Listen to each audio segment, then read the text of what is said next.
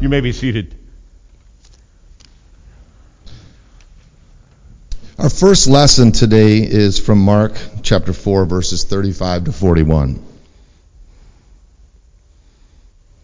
On that day, when evening had come, he said to them, "Let us go across to the other side."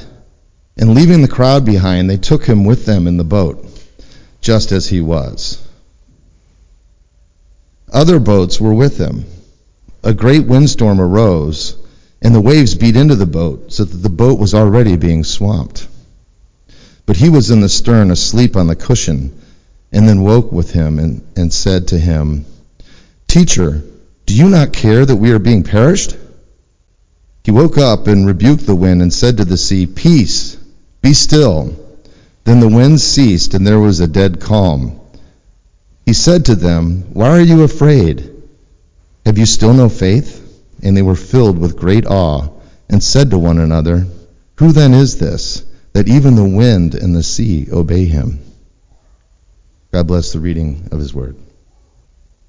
I'm going to be reading the uh, scripture lesson from Second Corinthians as part of the sermon, so I'm going to invite you at this point to uh, join your hearts with me in prayer. Your word is always speaking, Lord. We are not always listening. But in the stillness of these moments, may we hear your word. And by your Spirit, may we know your presence and do your will. To glorify Christ our Lord. Amen. We are gathered here today to bid God speed to the Stapletons, to thank them for their work and presence with us these past years, but also we are gathered here this morning to worship God.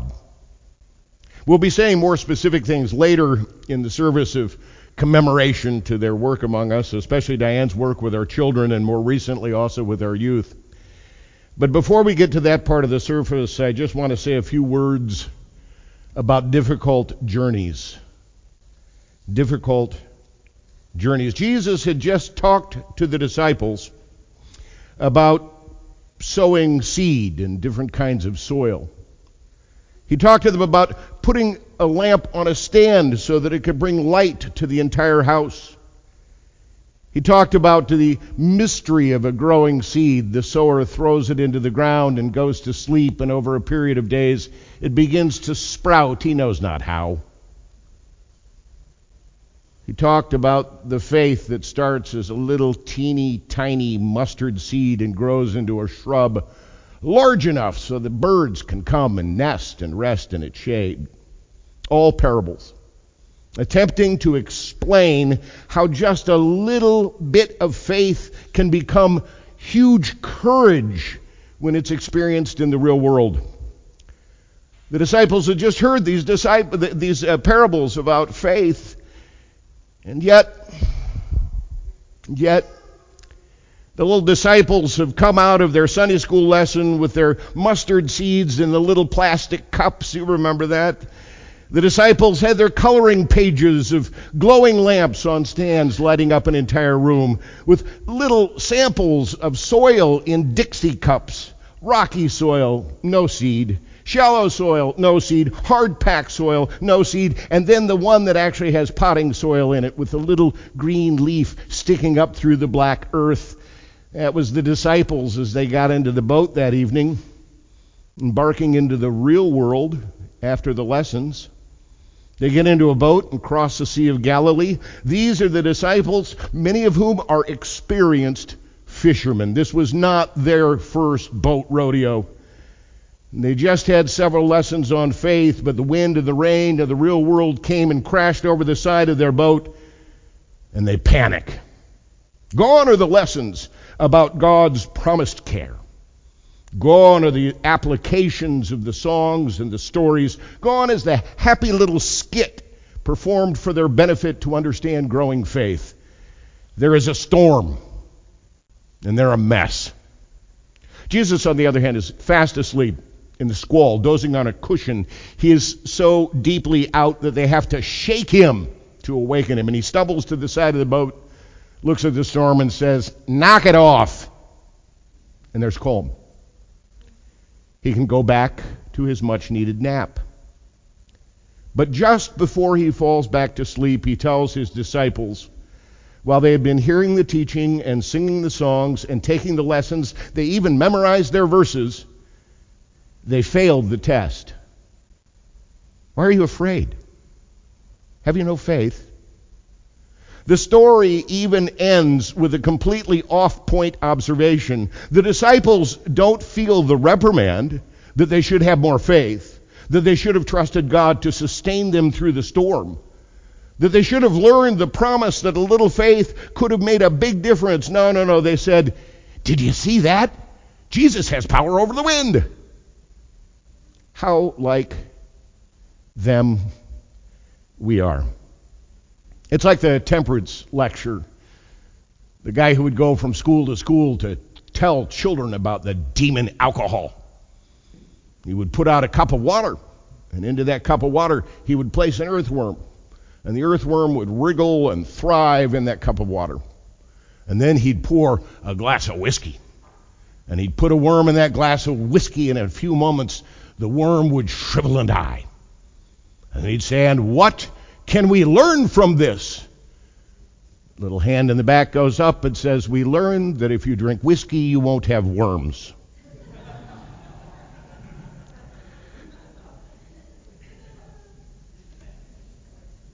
So, to Diane in particular, keep this thought.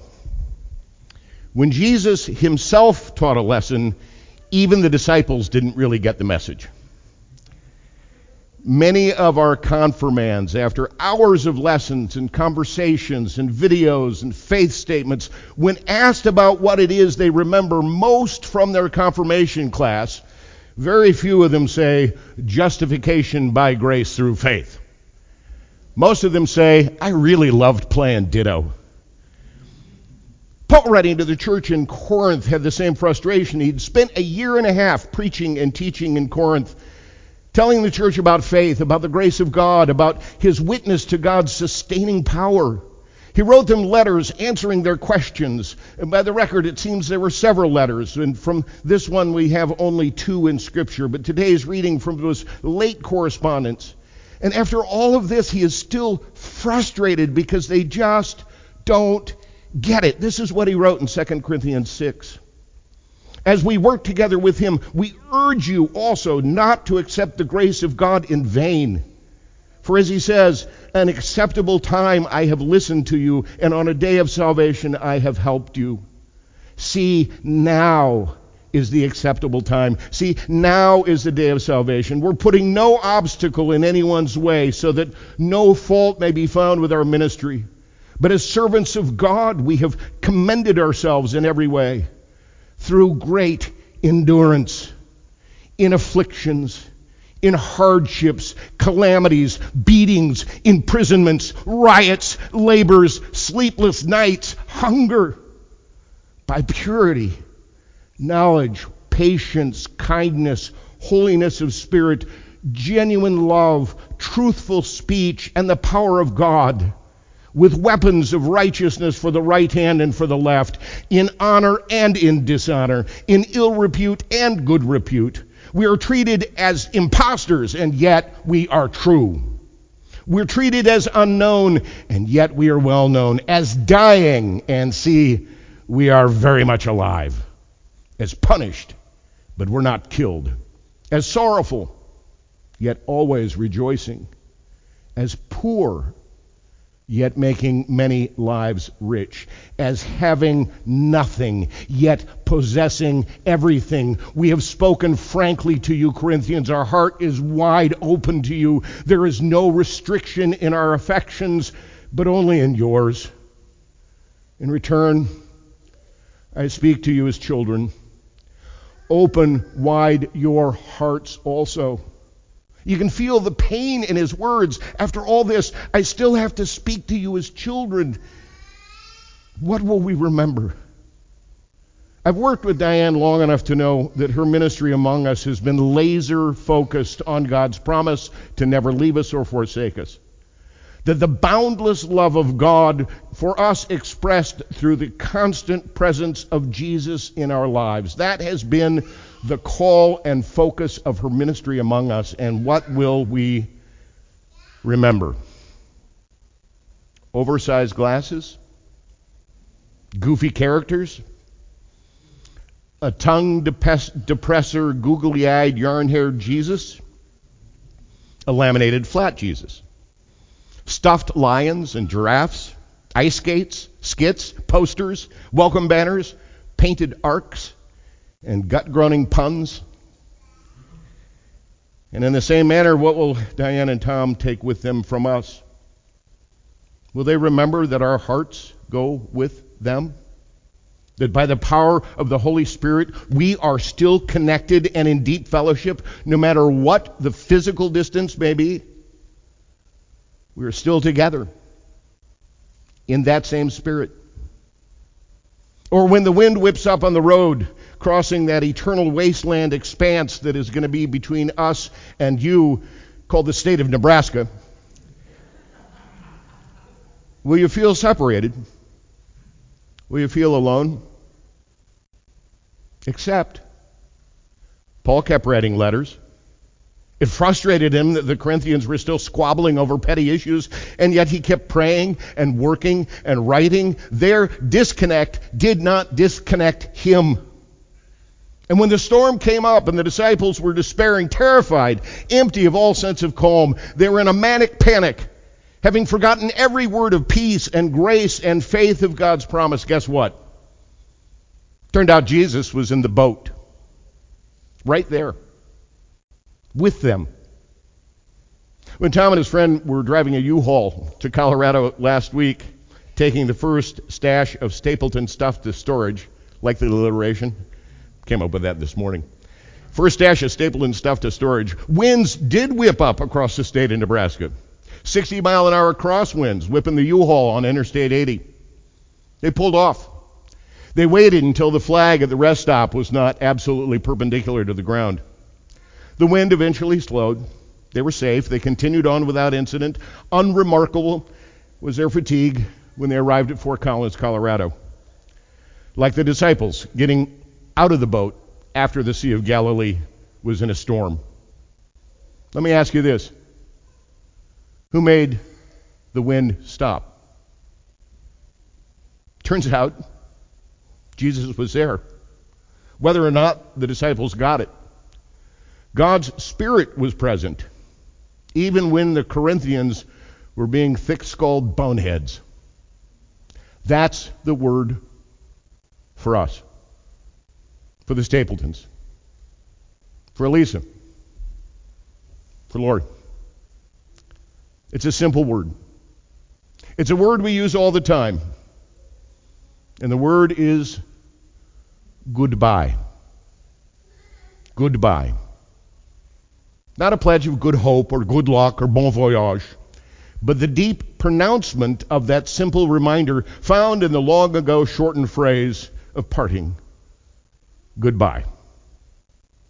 Which, when you slow it down and take it to its original construction, the words are these: God be with ye. God be with ye. Not as a promise, but a fact. God be with ye. Turns out, wherever you may go, no matter what storms, no matter how bad the winds, no matter how much we misunderstood the lesson, Jesus is on the boat. God be with you. Goodbye. Amen.